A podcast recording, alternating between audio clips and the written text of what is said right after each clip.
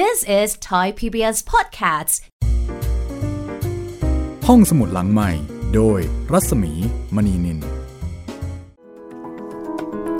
สวัสดีค่ะ ต้อนรับคุณผู้ฟังเข้าสู่รายการห้องสมุดหลังใหม่นะคะ สวัสดีค่ะ สวัสดีครับพี่หมีครับ วันนี้มาถึงตอนที่ 38 แล้วนะคะ ครับผม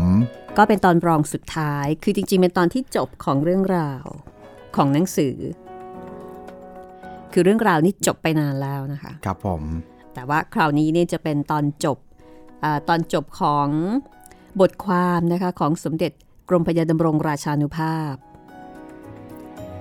เกี่ยวกับเรื่องของทูตอาอธิบายเรื่องทูตทูตไทยไปยุโรปแต่โบราณมาใช่ไหมใช่ครับพี่อืมชอบครับชื่อนี้จริงว่าทูตไทยไปที่ไหนมาบ้าง นู่นนี่นั่นๆ ราชทูตไทยไปยุโรปแต่นานมาก็เป็นการอธิบาย ความเป็นมาทั้งหมดไม่ใช่เฉพาะในเรื่องของโกษาปานเท่านั้นนะคะ วันนี้จะเป็นตอนสุดท้ายของบทความนะคะ แล้วก็จะเป็นตอนที่ อันนี้ก็มีการอธิบายสมัยสมเด็จพระนารายณ์นี่แหละค่ะ ตั้งแต่ตอนที่เชวาลเยเดอโชมองนะคะมาเข้าเฝ้าพระนารายณ์ซึ่งถือว่าเป็นการเจริญทางพระราชมัยตรีเป็นครั้งแรก แล้วก็เดี๋ยวหลังจากนี้นะคะ เราจะเชิญผู้รู้ค่ะ เชิญนักประวัติศาสตร์ มาเติมข้อมูลแล้วก็มุมมอง เกี่ยวกับเรื่องของโกษาปานนะคะ ครับ เราจะเชิญรองศาสตราจารย์ ดรปรีดี พิษภูมิวิถี คณะศิลปศาสตร์มหาวิทยาลัยมหิดลค่ะ ซึ่งอาจารย์ปรีดีเนี่ยเเป็นนักประวัติศาสตร์ที่มีความเชี่ยวชาญ ในสมัยสมเด็จพระนารายณ์นะคะ โดยเฉพาะอย่างยิ่งมีความเชี่ยวชาญในเรื่องของเออเอกสารภาษาฝรั่งเศสค่ะ อืม หายากนะครับพี่ เพราะว่าอาจารย์เนี่ยจบเอกฝรั่งเศส เพราะฉะนั้นก็จะเป็นคนที่สามารถอ่านข้อมูลนะคะที่เป็นภาษาฝรั่งเศสที่เขียนบันทึก เกี่ยวกับเรื่องของสยามหรือว่ากรุงศรีอยุธยาค่ะ คือเป็นคนที่เข้าถึงแหล่งข้อมูลในภาษาฝรั่งเศสนะคะครับ ก็สนุกตรงนี้ล่ะ แล้วอาจารย์ก็มีการค้นพบ หลักฐานใหม่ๆ ที่บันทึกเอาไว้เป็นภาษาฝรั่งเศสด้วยนะคะ อันนี้น่าสนุกมากเราได้เชิญอาจารย์นะ ก็จะเป็นตอนต่อจากวันนี้ล่ะค่ะ คือตอนต่อไปนะคะครับว่าเอ่อระหว่างที่เราคุยกันกับหนังสือจดหมายเหตุโกษาปันไปฝรั่งเศสเนี่ยมันก็จะมีข้อสงสัยหลายอย่างใช่ไหมใช่ครับพี่เอ๊ะอันนี้ ไอ้นู่นทำไมเป็นอย่างนี้ ไอ้นี่ทำไมเป็นอย่างนั้น อีตาคนนี้เป็นใคร ครับ อีตาคนโน้นทำไมถึงเป็นแบบนี้ ก็ตอนต่อไปนะคะ ก็อยากให้คุณได้ฟังค่ะ เป็นการเติมข้อมูลแล้วก็มุมมองนะคะว่า เอาอย่างง่าย ๆ เลยนะ เดวีเซเป็นใครอืมทำไมถึง ถึงเป็นคนมาเขียนหนังสือเล่มนี้ จริงนะพี่ จะว่าไปเราก็ยังไม่รู้แน่ชัดว่าแกเป็นใครเนาะอ่าเราเนี่ยมีหน้าที่เอาหนังสือมาอ่านมาเล่าให้ฟังนะคะครับ แต่ทีนี้เดี๋ยวเราไปเชิญนักวิชาการมาเล่าให้ฟังอีกทีหนึ่งว่า เอาง่าย ๆ เลยคนเขียนเดอวีเซเนี่ยเป็นใคร จะสังเกตเห็นว่าเดอวีเซนี่มีการออกตัวมาก เกี่ยวกับเรื่องของการเขียนนะคะ เช่นเดียวกับฟอร์ฮีแลก็ออกตัวในตอนท้ายด้วยเหมือนกัน ก็แสดงว่าอ่าเหมือนกับ มีคนวิพากษ์วิจารณ์เยอะพอสมควร ครับผม ว่าที่เขียนน่ะจริงหรือเปล่าเอ่อเอ่อมองซิเออร์เดอวีเซอันนี้กับคำถามที่ว่าเขาเป็นใคร อันนี้ก็ข้อหนึ่งนะคะฟอร์ฮีลาฟอร์ฮีลาเป็นใคร อันนี้อาจจะมีข้อมูลมากกว่า ครับ แล้วก็นอกจากนั้น หนังสือจดหมายเหตุโกศาปานไปฝรั่งเศสเนี่ย เขียนขึ้นจากประสบการณ์ตรง หรือว่าจากคำบอกเล่า คือเราเองก็ไม่แน่ใจว่าเอ๊ะแกไปเห็นกับตาหรือเปล่า อ่าแบบเหมือนกับว่า ติดตามไปด้วยตลอดหรือเปล่า ครับ หรือว่าฟังใครเขามา แหล่งข้อมูลของเดวิเซเนี่ยคือใคร แล้วก็อีกหลายเรื่องราวนะคะ รวมไปถึง วาระสุดท้ายของโกซาปาน ซึ่งเราได้ฟังไปว่าค่อนข้างเจรันทดมากในสมัยพระเพทราชา ก็ไปฟังตอนต่อไปนะคะ ฟังตอนต่อไปให้ได้น่าสนใจมากค่ะ อันนั้นจะเป็นข้อมูลในส่วนที่เป็นประวัติศาสตร์จริง ๆ นะคะเอาละแต่วันนี้ ดี๋ยวเรามาจบอันนี้ก่อนกันละกันนะคะครับ กับจดหมายเหตุโกษาปานไปฝรั่งเศส บทความอธิบายเรื่องราชทูตไทยไปยุโรปแต่นานมาค่ะ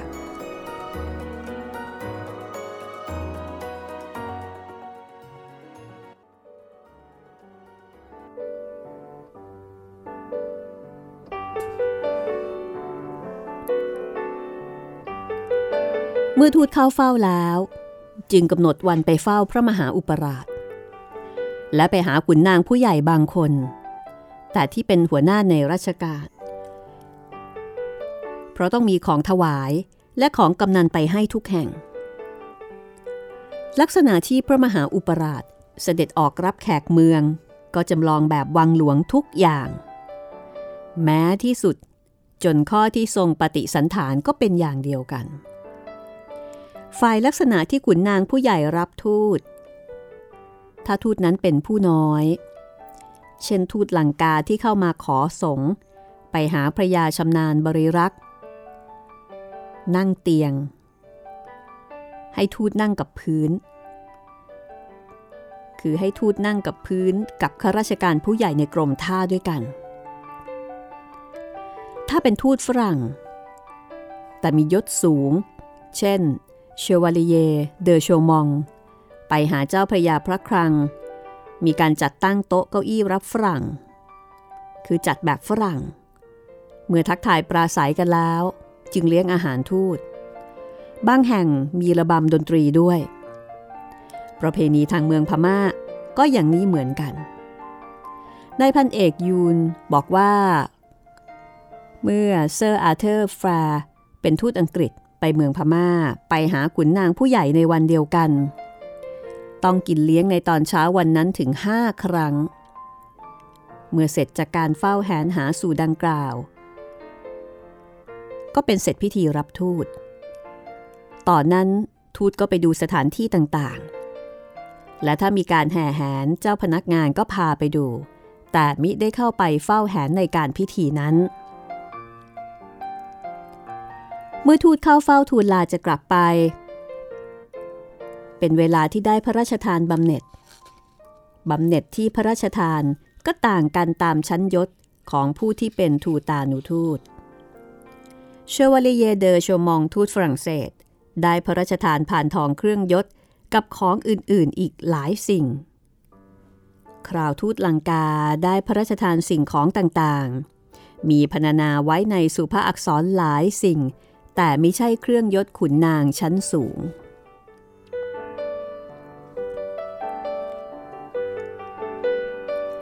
ลักษณะการแต่งทูตและรับทูตแต่โบราณ ตามที่ปรากฏในหนังสือเก่า ตรวจได้เนื้อความดังพรรณนามานี้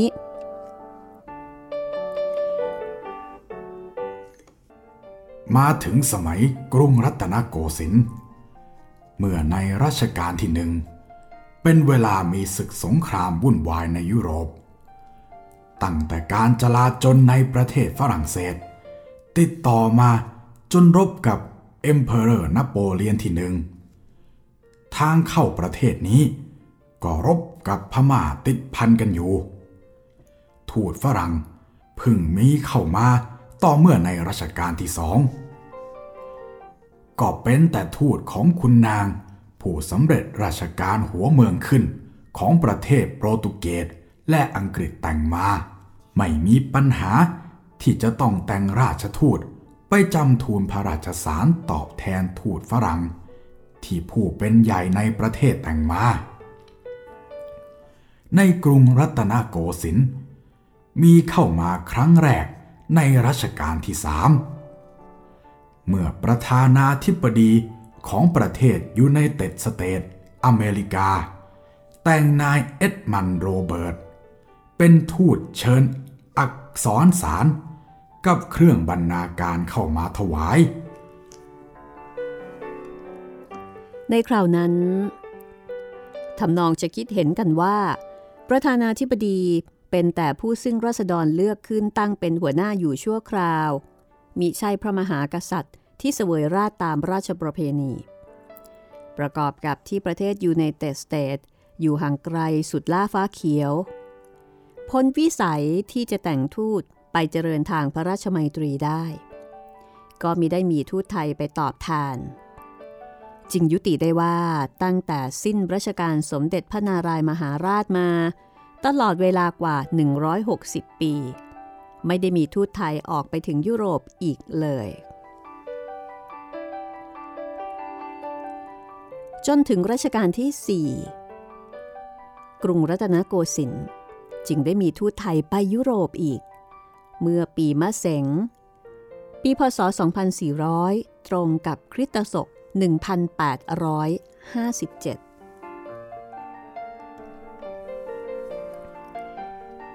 เรื่องราวอันเป็นเหตุที่ทูตไทยจะไปยุโรปครั้งแรก เมื่อในรัชกาลที่สี่นั้น โดยเมื่อปีเถาะพศ 2398 สมเด็จพระราชินีวิกตอเรีย พระเจ้าแผ่นดินอังกฤษ ทรงแต่งให้เซอร์จอห์นบาวริง เป็นราชทูตเชิญพระราชสาร และเครื่องราชบรรณาการ เข้ามาถวายพระบาทสมเด็จพระจอมเกล้าเจ้าอยู่หัว ชวนให้กรุงสยามทำหนังสือสัญญา ตามแบบอย่างทางพระราชมัยตรี ในระหว่างต่างประเทศที่มีอิสระเสมอกัน ทูตอังกฤษเข้ามาคราวนั้น เข้าใจด้วยกันทั้งฝ่ายไทยและฝ่ายอังกฤษ ว่าเป็นการสำคัญกว่าทูตที่เคยมาคราวก่อนๆ โดยเป็นครั้งแรกที่เป็นราชทูตเชิญพระราชสารของพระเจ้าแผ่นดิน อันเป็นมหาประเทศหนึ่งในยุโรปเข้ามายังกรุงรัตนโกสินทร์พระบาทสมเด็จพระจอมเกล้าเจ้าอยู่หัว ทรงพระราชดำริเห็นว่าเซอร์จอห์นบาริงเข้ามาคราวนี้เป็นอย่างเดียวกับราชทูตฝรั่งเศส ซึ่งเข้ามาเจริญทางพระราชมัยตรี เมื่อแผ่นดินสมเด็จพระนารายมหาราชครั้งกรุงเก่า จึงโปรดให้จัดการรับรอง ตามแบบอย่างให้เกียรติยศสูงกว่า เมื่อจอนเมื่อจอนครอฟอร์ดและเฮนรี่เบอร์นีเป็นทูตของผู้สำเร็จราชการหัวเมืองอินเดียของอังกฤษเข้ามาแต่ก่อน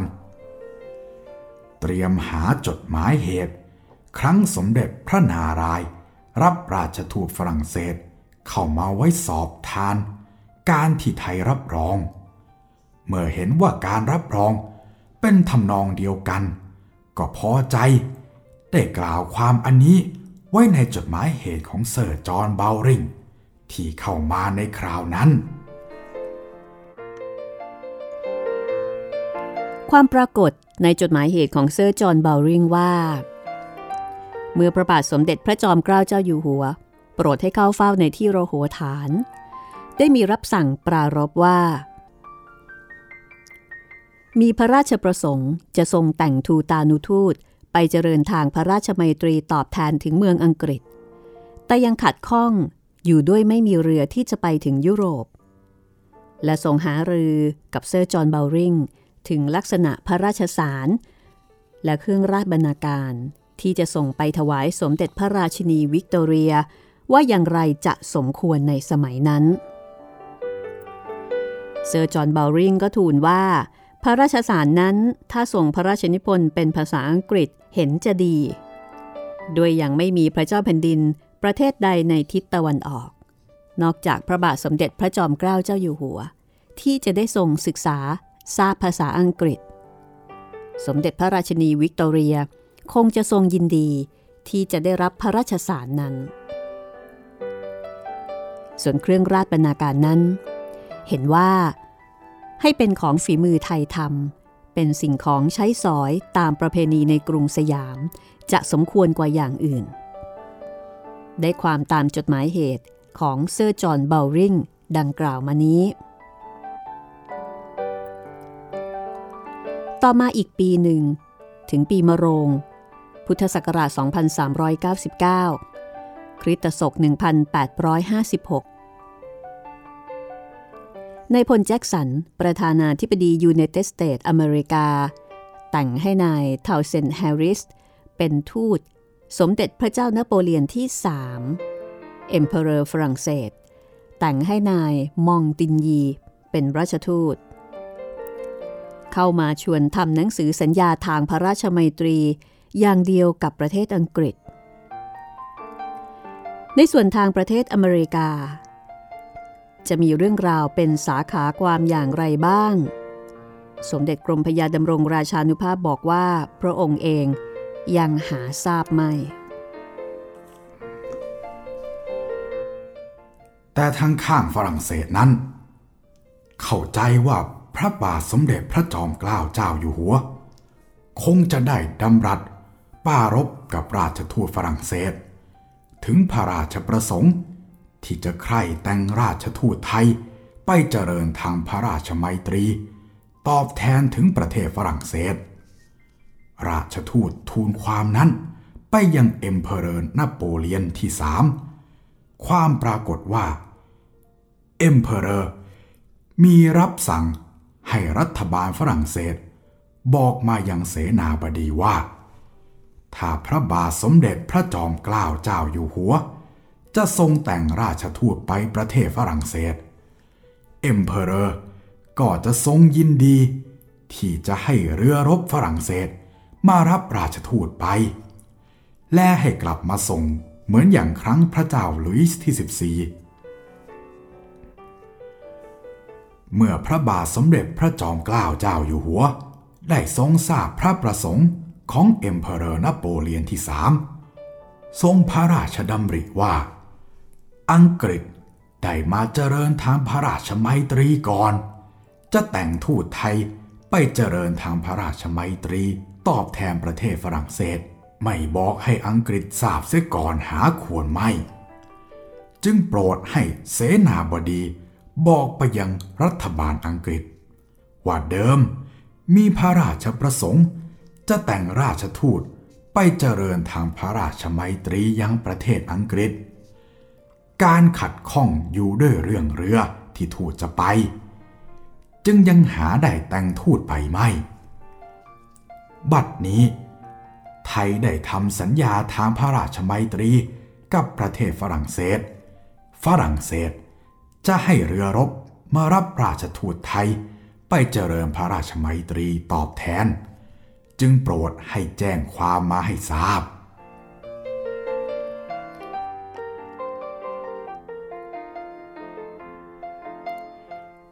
เพราะมีพระราชประสงค์ในทางพระราชมัยตรี ต่อประเทศอังกฤษเหมือนกัน ถ้าหากว่ารัฐบาลอังกฤษ ส่งเรือมารับราชทูตไทยเหมือนอย่างฝรั่งเศส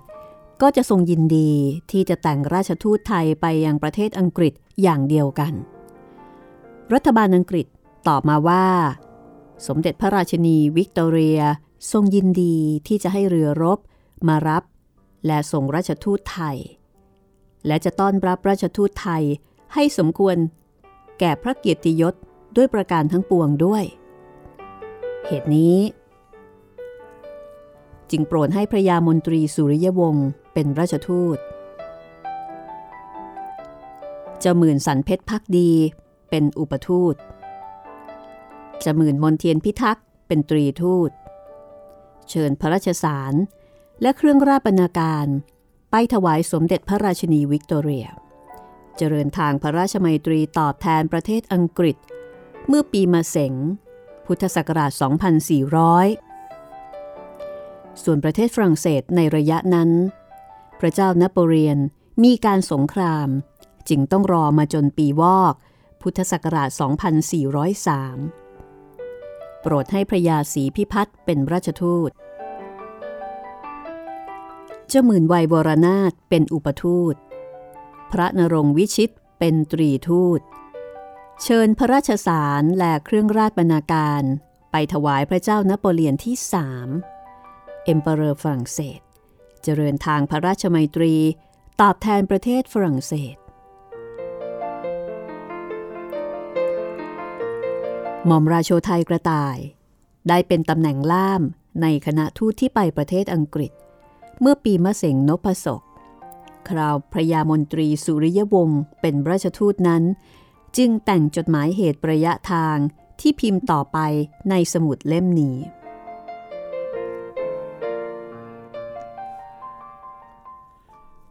ท่านทั้งหลาย ผู้อ่านเรื่องราชทูตไทย ไปเมืองลอนดอน ที่มอมราโชไทยแต่ง โดยเฉพาะผู้ที่เป็นนักเรียนภาษาต่างประเทศ ในชั้นหลัง ถ้าไม่รู้ฐานะของหม่อมราโชไทย น่าจะไม่เห็นราคาตามสมควรของหนังสือเรื่องนี้ บางทีถึงอาจจะมีผู้ยิ้มเยาะว่าหม่อมราโชไทย ช่างไปตื่นเอาของจิตจืด เช่นละครมาแล่ทางรถไฟ สายโทรเลข มาแต่งพันนา ดูเป็นวิจิตพิสดารไปด้วยความพิศวง ราวกับเท้าเสนากุดเข้าเมือง ผู้ที่จะคิดเห็นเช่นกล่าวมานี้ ต้องนึกถึงฐานะของหม่อมราโชไทยว่า เมื่อแต่งหนังสือเรื่องนี้ เป็นเวลาแรก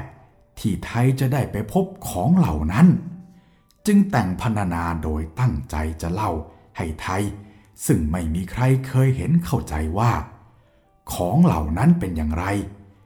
ถ้าอ่านด้วยรู้ฐานะเช่นว่านี้ ข้าพเจ้าเชื่อว่า คงจะยอมเป็นอย่างเดียวกันทุกคนว่ามอมราโชไทย แต่งพรรณนาดีไม่ใช่น้อย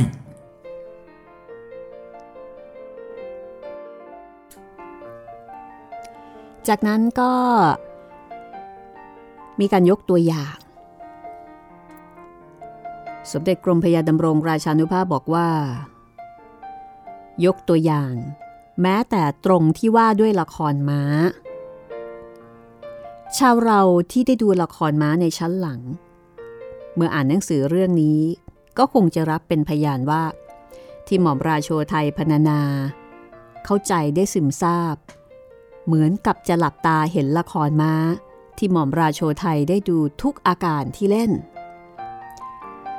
ถึงพวกที่เคยได้ไปถึงประเทศอังกฤษ หรือแม้ที่เคยอ่านเรื่องราวแบบธรรมเนียมอังกฤษ ถ้าอ่านตรงหม่อมราโชไทย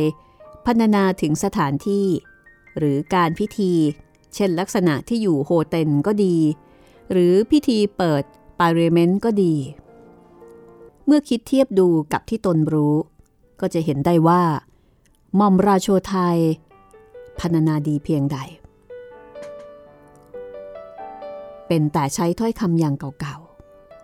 เพราะคำใหม่ที่เราใช้กันยังไม่เกิดในเวลานั้น ยังมีความสำคัญอีกข้อหนึ่ง ซึ่งยากที่นักเรียนในเวลานี้จะเข้าใจได้ว่า ผู้ที่ได้เรียนรู้ภาษาอังกฤษ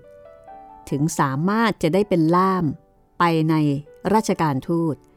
และอาจจะแต่งหนังสือ เล่าถึงกิจการของฝรั่งได้ ดังหม่อมราโชไทยแต่งหนังสือเรื่องนี้ ในสมัยนั้น หายากสักเพียงใด เว้นแต่จะได้เคยทราบเรื่องตำนาน การที่ไทยเรียนภาษาฝรั่งกันแต่ก่อน อันเป็นเรื่องน่ารู้อยู่บ้าง คือสมเด็จกรมดำรงก็พูดถึง สิ่งที่น่าแปลกใจ กับการที่ในสมัยรัชกาลที่ 4 จะมีคนที่มีความรู้ความเข้าใจในภาษาอังกฤษ ถึงขั้นจะเป็นล่าม ไปในงานสำคัญ อย่างงานราชการทูตงานเจริญทางพระราชมัยตรี เพราะฉะนั้น คนที่มีความสามารถทางภาษา โดยเฉพาะภาษาต่างประเทศอย่างหม่อมราโชไทย ซึ่งสามารถ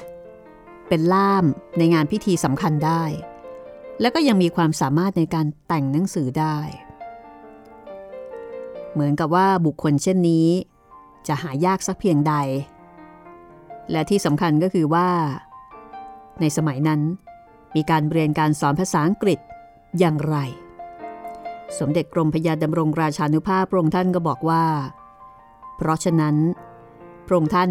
จะลองเล่าให้ฟังตามที่ได้สดับมา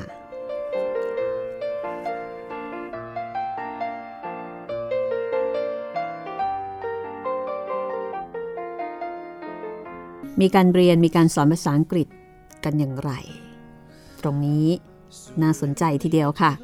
พักสักครู่ เดี๋ยวกลับมาช่วงหน้าค่ะ This is Thai PBS Podcasts. ห้องสมุดหลังใหม่ โดยรัศมีมณีนิน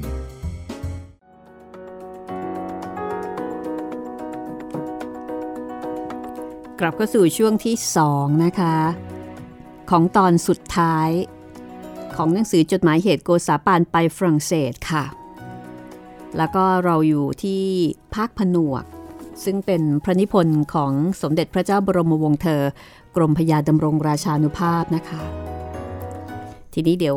เอ่อพระองค์คงจะเล่าเกี่ยวกับเรื่องของการเรียนการสอนภาษาอังกฤษในยุคนั้นสมัยนั้นนะคะคุณจิตเรนครับผม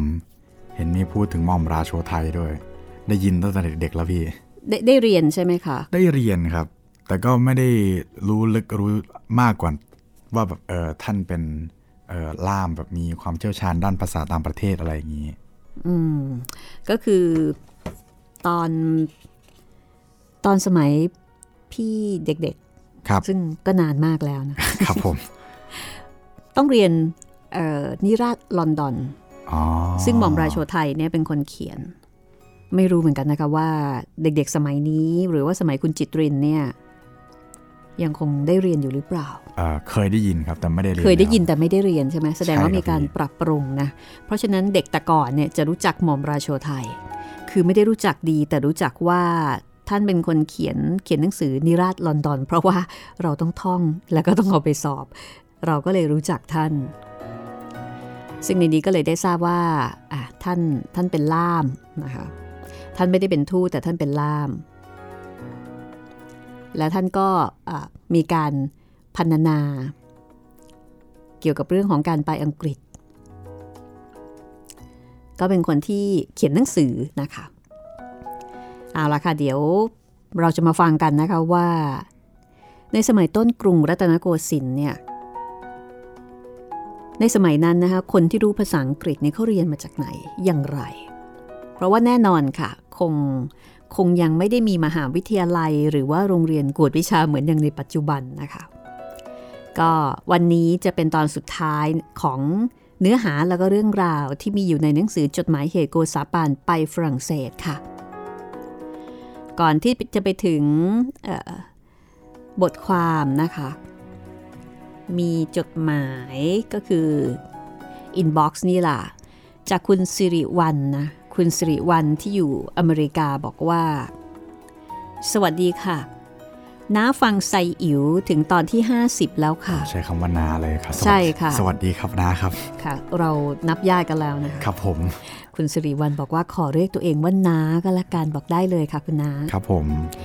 ฝากบอกคุณจิตรินด้วยว่าพูดเสียงโป้ยก่ายได้ดีมากขอขอบคุณครับผม เสียงแบนๆทำให้นึกถึงคนอ้วนๆชอบกินขี้เกียจและตะกระ เสียงแบนๆครับ เสียงอย่างนี้จะไม่ครับถ้าทางจะชอบเสียงนี้มากเป็นพิเศษนะคะครับ ส่วนเสียงเฮ่งเจียก็ทำให้นึกถึงภาพของลิงตัวใหญ่ ยุกหยิกขี้โมโหหยุกหยิกนี่คือยังไงครับเนี่ยเยี่ยมมากๆ ยุกหยิกก็คือแบบซนไงสุดซนอ๋อนะฮะแล้วก็ชมบอกคุณมีทำเสียงเด็กน่ารักค่ะครับอันนี้สายมุงมิงนะคะ ครับผม ขอบคุณคุณคุณนานะคะ ขอบคุณคุณนานะครับผม ค่ะ ตอนนี้คุณน้ากำลังเพลิดเพลิน สนุกสนานกับไซอิ๋วขอให้สนุกสนานต่อไป แล้วเดี๋ยวยังไงเนี่ยมาฟังโกษาปานกันต่อค่ะ ครับผมสำหรับคุณผู้ฟังท่านอื่น ๆนะคะ ก็สามารถเขียนมาคุยกันได้ 2 ช่องทางด้วยกันนะคะ จะมาที่เพจรัศมีมณีนินก็ได้ หรือว่าจะไปที่เพจของคุณทางคุณจิตรินก็ได้ ครับผมทางเพจไทย PBS Podcast นะครับ อีกท่านหนึ่งค่ะ คุณปฏิพันธ์นะคะคุณปฏิพันธ์เนี่ยออบอกว่าทำไมฟังแปดเทพอสูรมังกรฟ้าผ่านหน้าเว็บไม่ได้แล้ว ค้างอยู่ตอนที่ 53 เซงเลยครับ มีช่องทางไหนฟังได้อีกหรือไม่ อ๋อ อันนี้อาจจะเป็นช่วงเปลี่ยนผ่านเปลี่ยนถ่ายเว็บไซต์พอดีนะครับ ก็ตอนนี้ฟังได้ปกตินะครับ แต่ต้องไปฟังทาง เว็บไซต์ w w w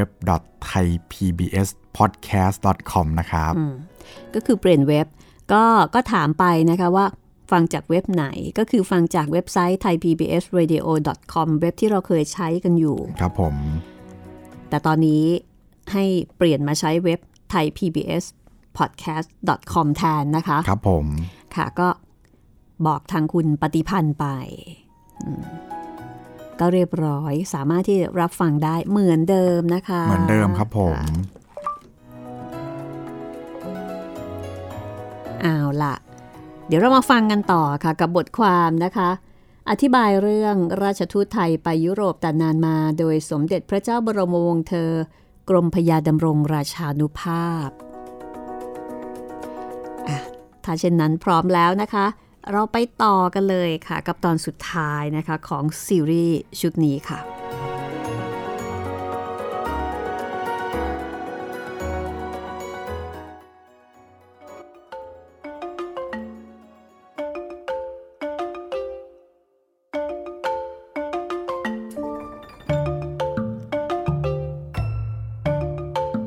สมเด็จกรมพยาดำรงราชานุภาพ พระองค์ท่านทรงอธิบายว่า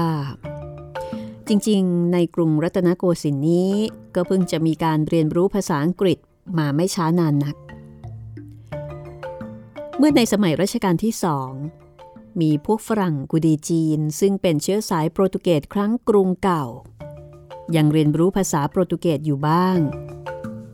คนพวกนี้รับราชการในตำแหน่งเรียกว่าล่ามฝรั่ง อยู่ในกรมท่า มีอัตราในบัญชีเบี้ยวัด 5 คน ที่เป็นหัวหน้าล่ามเป็นที่ขุนเทพวาจา รับเบี้ยวัดปีละเจ็ดตำลึง พวกล่ามฝรั่งเหล่านี้จะมีความรู้ตื้นลึกสักเพียงใดทราบไม่ได้ แต่รู้เฉพาะภาษาโปรตุเกสเท่านั้น หน้าที่ก็ไม่สู้มีอันใดนัก เพราะราชการที่เกี่ยวข้องกับโปรตุเกสมีแต่การค้าขายทางเมืองมาเกา นานๆ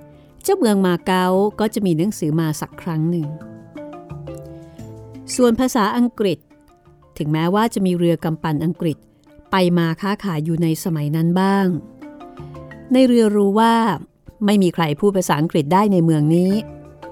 ก็หาแขกมาลายูเข้ามาเป็นล่าม เพราะฉะนั้นการที่ไทยพูดจากับอังกฤษที่เข้ามาถึงกรุงเทพก็ดี หรือพูดจาทางราชการที่เกี่ยวข้องกับอังกฤษที่เกาะหมากและสิงคโปร์ก็ดี ใช้พูดจากันแต่ด้วยภาษามาลายูแม้จนเมื่อผู้สำเร็จราชการอินเดียของอังกฤษ ให้หมอจอห์นครอฟอร์ดเป็นทูตเข้ามายังกรุงรัตนโกสินทร์เมื่อปีมะเส็งพุทธศักราช 2364 ตรงกับคริสตศักราช1821 ในตอนปลายรัชกาลที่สองก็ต้องพูดจาราชการกับไทย ทางภาษามาลายู ความปรากฏในจดหมายเหตุที่ครอฟอร์ดแต่งไว้ว่า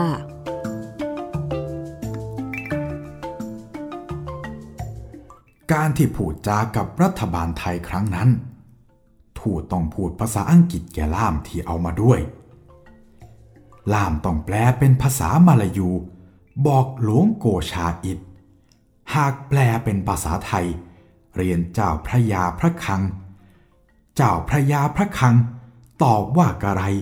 ก็ต้องแปลย้อนกลับไปเป็นต่อต่อๆอย่างเดียวกัน ครั้นต่อมา เมื่อคราวฟอร์ดกลับไปแล้ว ได้ไปเป็นเรสซิเดนต์อยู่ที่เมืองสิงคโปร์ อังกฤษเกิดรบกับพม่าครั้งแรก เมื่อปลายรัชกาลที่สองคราวฟอร์ดจะบอกข่าวการสงครามมาให้ไทยทราบ ต้องให้แปลหนังสือพิมพ์ข่าวภาษาอังกฤษ เป็นภาษาโปรตุเกสเสียก่อน แล้วจึงส่งเข้ามายังกรุงเทพ เพราะภาษามาลายูถ้อยคำมีน้อย ไม่พอจะแปลความในหนังสือพิมพ์ข่าวภาษาอังกฤษให้เข้าใจได้แจ่มแจ้ง ครั้นต่อมา ถึงต้นรัชกาลที่สามผู้สำเร็จราชการอินเดียของอังกฤษ ให้เฮนรี่เบอร์นีเป็นทูตเข้ามาขอทำหนังสือสัญญา เมื่อปีระกา พุทธศักราช 2368 ตรงกับคริสตศักราช1825 การที่พูดจากับไทย สะดวกขึ้นกว่าครั้งครอฟอร์ดหน่อยหนึ่ง โดยเบอร์นี่พูดภาษามาลายูได้ ถึงกระนั้น หนังสือสัญญาที่ทำก็ต้องใช้ภาษาต่างๆกำกับกันถึงสี่ภาษา คือภาษาไทย ภาษาอังกฤษ ภาษาโปรตุเกส และภาษามาลายู เพราะไม่มีภาษาใดที่จะเข้าใจดีได้ ด้วยกันทั้งสองฝ่าย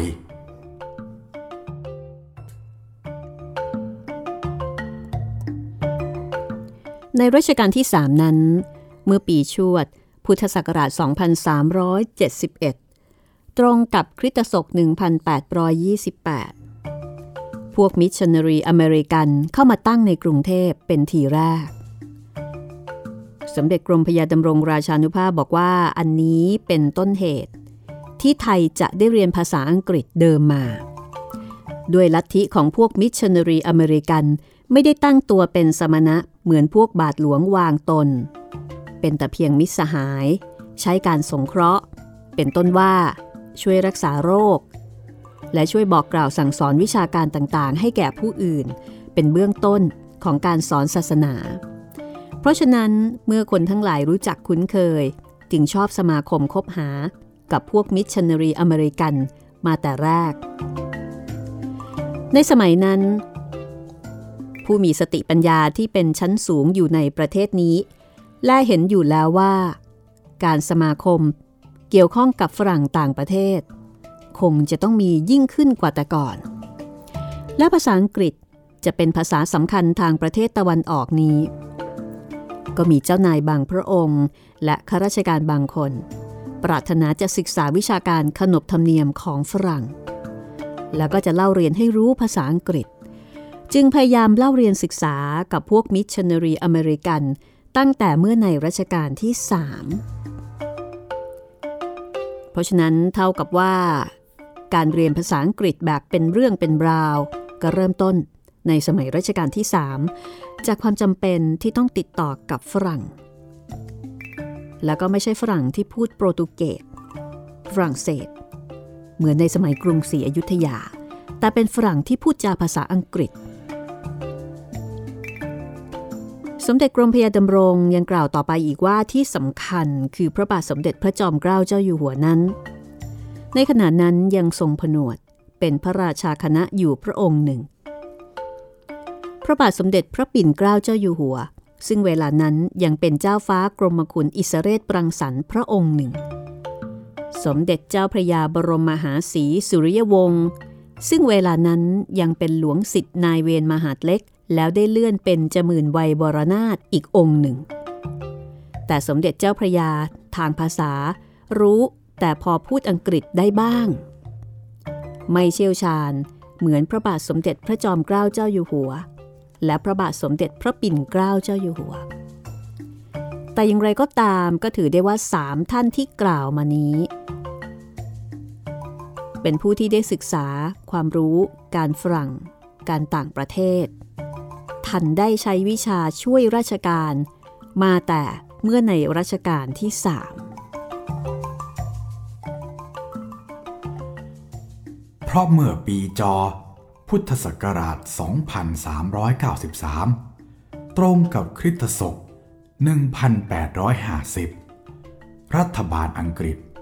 ให้เซอร์เจมส์บรูคเป็นทูตมาด้วย เรือรบสองลำ จะเข้ามาขอแก้หนังสือสัญญาที่เบอร์นี่ได้มาทำไว้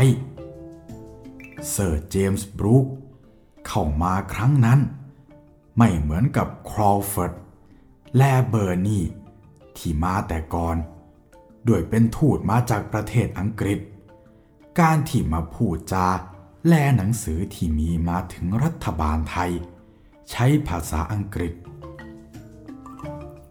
กิริยาอาการที่มา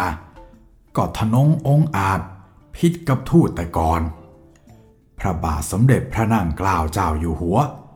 จึงทรงพระราชดำริ หาผู้ที่สันทัดอย่างธรรมเนียมฝรั่ง ให้พอที่จะรับรอง โต้ตอบกับเซอร์เจมส์บรูคได้ ความปรากฏในจดหมายเหตุ กระแสรับสั่งในเรื่องเซอร์เจมส์บรูคซึ่งหอพระสมุดพิมพ์ เมื่อรอสอ129 พุทธศักราช 2453 ว่า ทรงพระราชดำริเห็นว่า ผู้ใดมีสติปัญญาก็ควรจะเอาเข้ามาเป็นที่ปรึกษาด้วย การครั้งนี้ เป็นการฝรั่ง สมเด็จพระเจ้าน้องยาเธอเจ้าฟ้ากรมคุณอิสเรศปรังสรรทราบอย่างธรรมเนียมฝรั่งมาก ควรจะเอาเป็นที่ปรึกษาใหญ่ได้ แต่ก็ติดประจำปืน อยู่ที่เมืองสมุทรปราการ ในวงเล็บว่าด้วยครั้งนั้นไม่ไว้พระไทย เกรงอังกฤษ จะเอาอำนาจมาบังคับ ให้แก้หนังสือสัญญาอย่างทำแก่เมืองจีน จึงให้ตระเตรียมรักษาป้อมคูให้มั่นคงเจ้าหมื่นวัยวรนาถซึ่งก็คือสมเด็จเจ้าพระยาบรมมหาศรีสุริยวงศ์ในเวลาต่อมา ก็เป็นคนสันทัดหนักในธรรมเนียมฝรั่ง ก็ลงไปรักษาเมืองสมุทรปราการอยู่ ให้พระยาศรีพิพัฒน์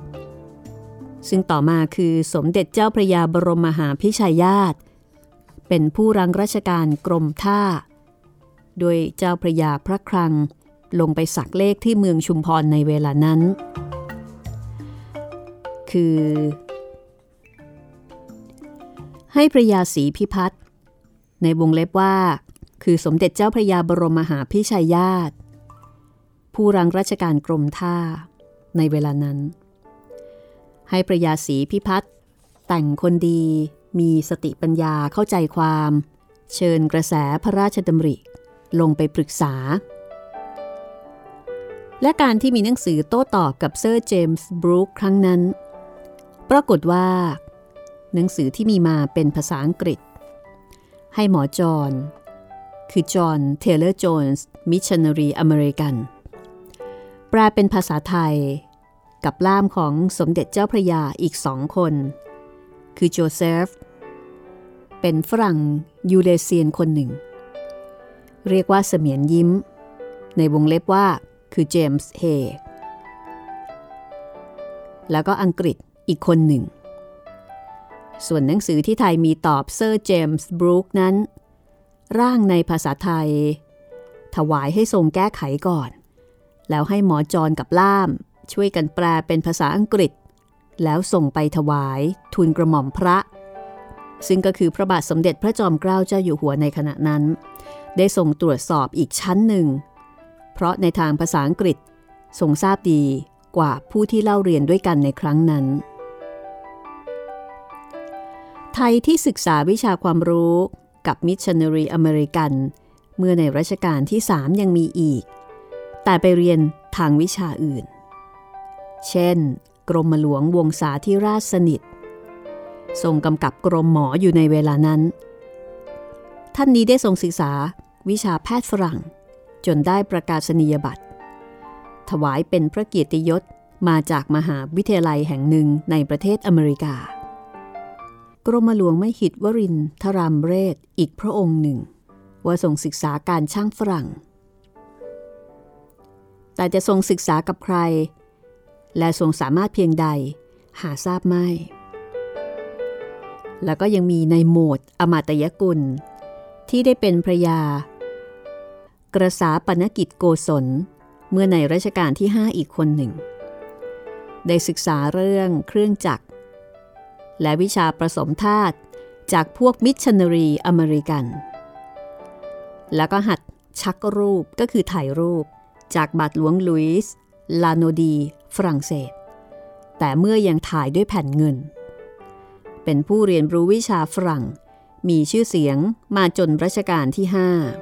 5 แต่ผู้ที่เล่าเรียนแต่ทางวิชาช่างไม่สู้จะเอาใจใส่ในทางภาษา จึงไม่ใคร่รู้ภาษา ถึงสมเด็จเจ้าพยาบรมมหาศรีสุริยวงศ์ก็เพราะเอาใจใส่ในวิชาต่อเรือกำปั่นเสียมาก จึงไม่ใคร่สันทัด ทางภาษาอังกฤษ ผู้ที่เล่าเรียนรู้ภาษาอังกฤษในเมืองไทย เมื่อในรัชกาลที่สามนอกจากพระบาทสมเด็จพระจอมเกล้าเจ้าอยู่หัว กับพระบาทสมเด็จพระปิ่นเกล้าเจ้าอยู่หัว มีปรากฏอีกแต่สองคน คือหม่อมราโชไทย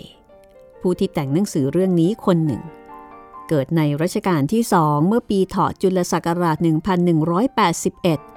พุทธศักราช 2362 เดิม เป็นแต่หม่อมราชวงศ์กระต่าย บุตรหม่อมเจ้าชะอุ่ม ในเจ้าฟ้ากรมคุณอิสรานุรักษ์ เป็นข้าหลวงเดิมในพระบาทสมเด็จพระจอมเกล้าเจ้าอยู่หัว เพียรเรียนตามเสด็จจนรู้ ครั้นถึงรัชกาลที่สี่หม่อมเจ้าชะอุ่มได้เป็นกรมหมื่นเทวานุรักษ์ หม่อมราชวงศ์กระต่าย ได้เป็นหม่อมราโชไทย แล้วจึงได้เป็นตำแหน่งล่าม ไปเมืองอังกฤษ กับพระยามนตรีสุริยวงศ์ชุ่มบุญนาค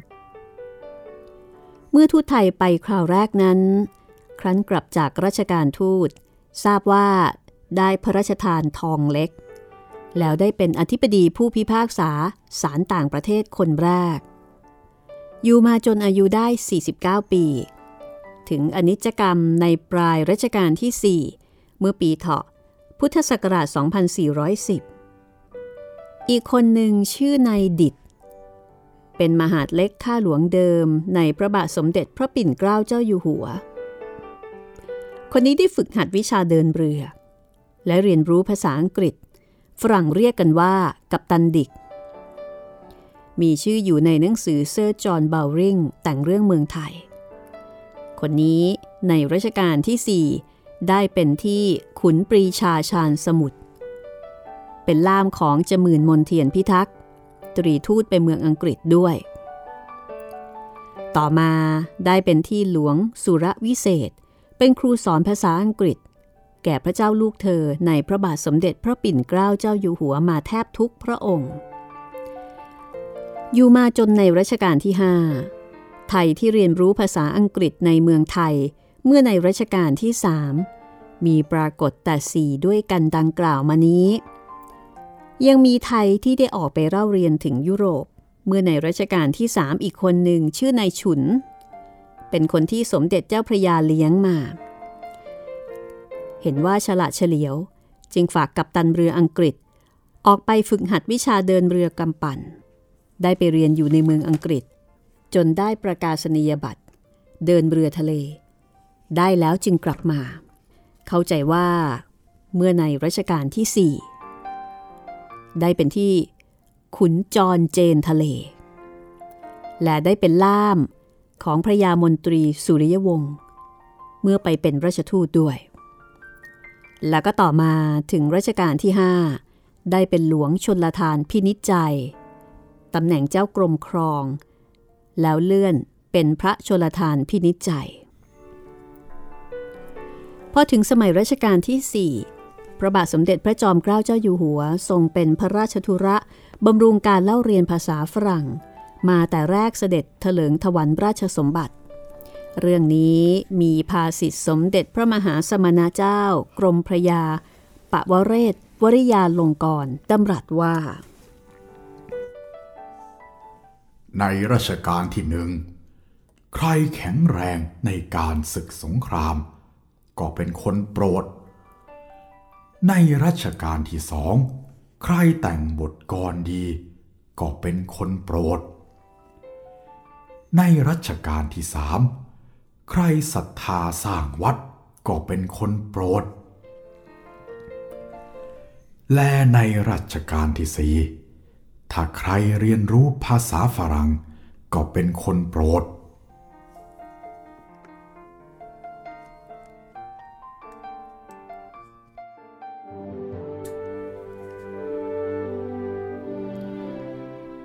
ดังนี้ แต่ในสมัยเมื่อราชทูตไทยออกไปประเทศอังกฤษ เมื่อคราวปีมะเสงผู้ที่เริ่มเล่าเรียนภาษาฝรั่งขึ้นในรัชกาลที่ 4 ยังอยู่ในเวลาเล่าเรียน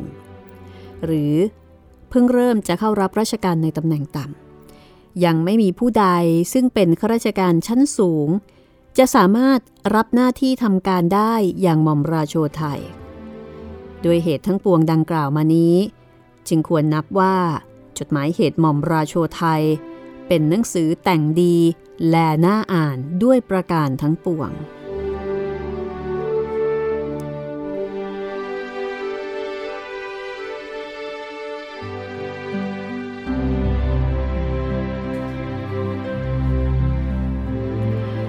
ก็เป็นอันว่า จบหนังสือจดหมายเหตุโกซาปันไปฝรั่งเศสอย่างสมบูรณ์จบครบถ้วนแล้วนะคะ ครับผม จบไปถึงภาคผนวก แล้วก็บทความของสมเด็จพระเจ้าบรมวงศ์เธอกรมพยาดำรงราชานุภาพที่ก็ได้ความรู้เพิ่มเติมอีกเยอะเลยเนาะลากยาวมาถึงรัชกาลที่ 4 เลยครับพี่ ได้เห็นเลยว่าในยุคนั้นสมัยนั้นคนที่รู้ภาษาอังกฤษเนี่ยมีไม่กี่คนเองนะครับผม แล้วก็มีพระองค์หนึ่งก็คือพระบาทสมเด็จพระจอมเกล้าเจ้าอยู่หัวอืมซึ่งทรงเป็นผู้ที่รู้ภาษาอังกฤษ รู้วิชาดาราศาสตร์ แล้วก็รู้วิชาโหราศาสตร์ สามารถที่จะคำนวณเอ่อการเกิดสุริยุปราคาได้ด้วยนะคะ ครับผมทรงบวชเป็นพระอยู่ถึง 20 กว่าปีค่ะ โอ้โห ก่อนที่จะเสด็จขึ้นครองราชเป็นรัชกาลที่ 4 นะคะ ก็ถือได้ว่าเป็นจุดเปลี่ยนของประวัติศาสตร์ เป็นยุคที่ฝรั่งเริ่มเข้ามามีอิทธิพลมากยิ่งขึ้นค่ะ คือหมดยุคการทำศึกสงครามกับพม่า เหมือนอย่างในสมัยกรุงศรีอยุธยา มาฟาดฟันกับฝรั่งแทนนะคะ ซึ่งน่ากลัวกว่าเยอะ มาเรียกว่าป้องปัง ป้องกันเอกราชของประเทศ แล้วก็ต้องใช้ภาษาไม่ใช่แค่ ใช้การรบเท่านั้นครับ ใช้การต่อรองใช้การเจรจา เป็นการเริ่มต้นประวัติศาสตร์ยุคใหม่นะสำหรับในตอนต่อไปค่ะ ก็จะเป็นตอนเก็บตกนะคะ ในการที่เราจะคุยกับนักวิชาการ นักวิชาการที่มีความรู้แล้วก็มีความเชี่ยวชาญ โดยเฉพาะเรื่องเอกสาร เอ่อเอกสารฝรั่งเศสค่ะครับ รองศาสตราจารย์ ดรปรีดี พิษภูมิวิถีจากคณะศิลปศาสตร์ มหาวิทยาลัยมหิดลค่ะ อยากให้ติดตามนะคะ ในตอนต่อไป คุณจิตรินมีคำถามอะไรที่อยากจะถามเป็นพิเศษไหมคะ ถ้าเกิดว่าเราจะถามเกี่ยวกับเบื้องลึกเบื้องหลัง หนังสือจดหมายเหตุโกษาปานอ๋อจริงๆผมอยากจะทราบถึงเรื่อง อุปทูตกับตรีทูตครับ เพราะว่าดูไม่ค่อยได้กล่าว อยากรู้ว่าตอนไปเนี่ยท่านได้มีบทบาทอะไรบ้าง เพราะดูแบบราชทูตจะดูเด่นกว่าเยอะอืมเหมือนอย่างที่เดอร์บีเซได้บอกนะคะว่า ดูเหมือน เหมือนไม่ค่อยจะมีบทบาทอะไรสักเท่าไหร่ครับ บทบาทก็จะอยู่ที่ราชทูต เหมือนกับว่าท่านสองคนนี้ก็ไปแบบ ไปเป็นทีมอย่างนั้นมั้งคะ ให้ดูเป็นทีมดูมีความหนาแน่นแล้วก็อาจจะคอย support ใช่ เป็นฝ่ายสนับสนุนครับแต่ก็ไม่สามารถที่จะแสดงความรู้ความสามารถอะไรให้เป็นที่ปรากฏได้มากนัก เพราะว่าในสังคมไทยยุคนั้นก็มีการถือตามลำดับลำดับยศลำดับอาวุโส เพราะฉะนั้นแต่ละคนก็ต้อง ดำเนินไปตามหน้าที่ของตัวเอง เจมเนื้อเจมตัว ใช่ เด่นมากไม่ได้เกินหน้าที่ไม่ได้ สมัยนั้นแย่งทรงแย่งซีนนี่คงทำได้ลำบากครับ ไม่สามารถจะทำได้อย่างอิสระนักนะคะ แล้วก็บังเอิญที่ว่าโกษาปานเองก็คงเป็นคนที่คงคงไม่ไม่น่าจะยอมให้ใครมาแย่งซีนได้ด้วยอะ่ะคือท่านเองก็เป็นคนฉลาดครับผมเป็นคนเก่งอะ่ะเพราะฉะนั้นบทบาทของทั้งสองท่านนั้นจึงดู เงียบเงียบดรอปดรอปลงไปๆอ่าเงียบเงียบๆเรียบเรียบร้อยร้อยๆนะคะ แต่ก็ไม่แน่นะ อาจจะมีข้อมูลอะไรที่เรายังไม่ทราบก็ได้ ครับผม ก็เอาไว้ตอนต่อไปนะคะ กลับมาฟังค่ะ กับการสนทนา สนทนาปิดท้ายกับนักวิชาการค่ะ และนี่ก็คือเรื่องจดหมายเหตุโกซาปานไปฝรั่งเศส ซึ่งเราภูมิใจอยากให้คุณได้ฟังนะคะ เหมือนกับ เหมือนกับได้ย้อนอดีต ได้เดินทาง ได้ท่องเที่ยว ได้เรียนรู้ ไปกับโกซาปานนะคะ ไปกับเดอวีเซแล้วก็ฟอร์ฮีแลด้วยค่ะ ไปกันหลายคนหลายเจ้าเหลือเกิน ค่ะ ไปแบบไม่เกรงใจโควิดเลยนะคะ ครับผมไม่ต้องใช้วีซ่าอีกต่างหาก ไม่ต้องเสียเงินเสียทองด้วยนะคะ เพียงแค่เข้ามาที่ห้องสมุดหลังใหม่ คุณก็ได้ไปได้เดินทางแล้วล่ะค่ะ ขอบคุณสำนักพิมพ์สีปัญญานะคะสำหรับหนังสือที่โอ้สวยงามมาก วันนี้เราสองคนลาไปก่อนค่ะ สวัสดีครับ สวัสดีค่ะ This is Thai PBS Podcasts. ห้องสมุดหลังใหม่ โดยรัศมีมณีนิน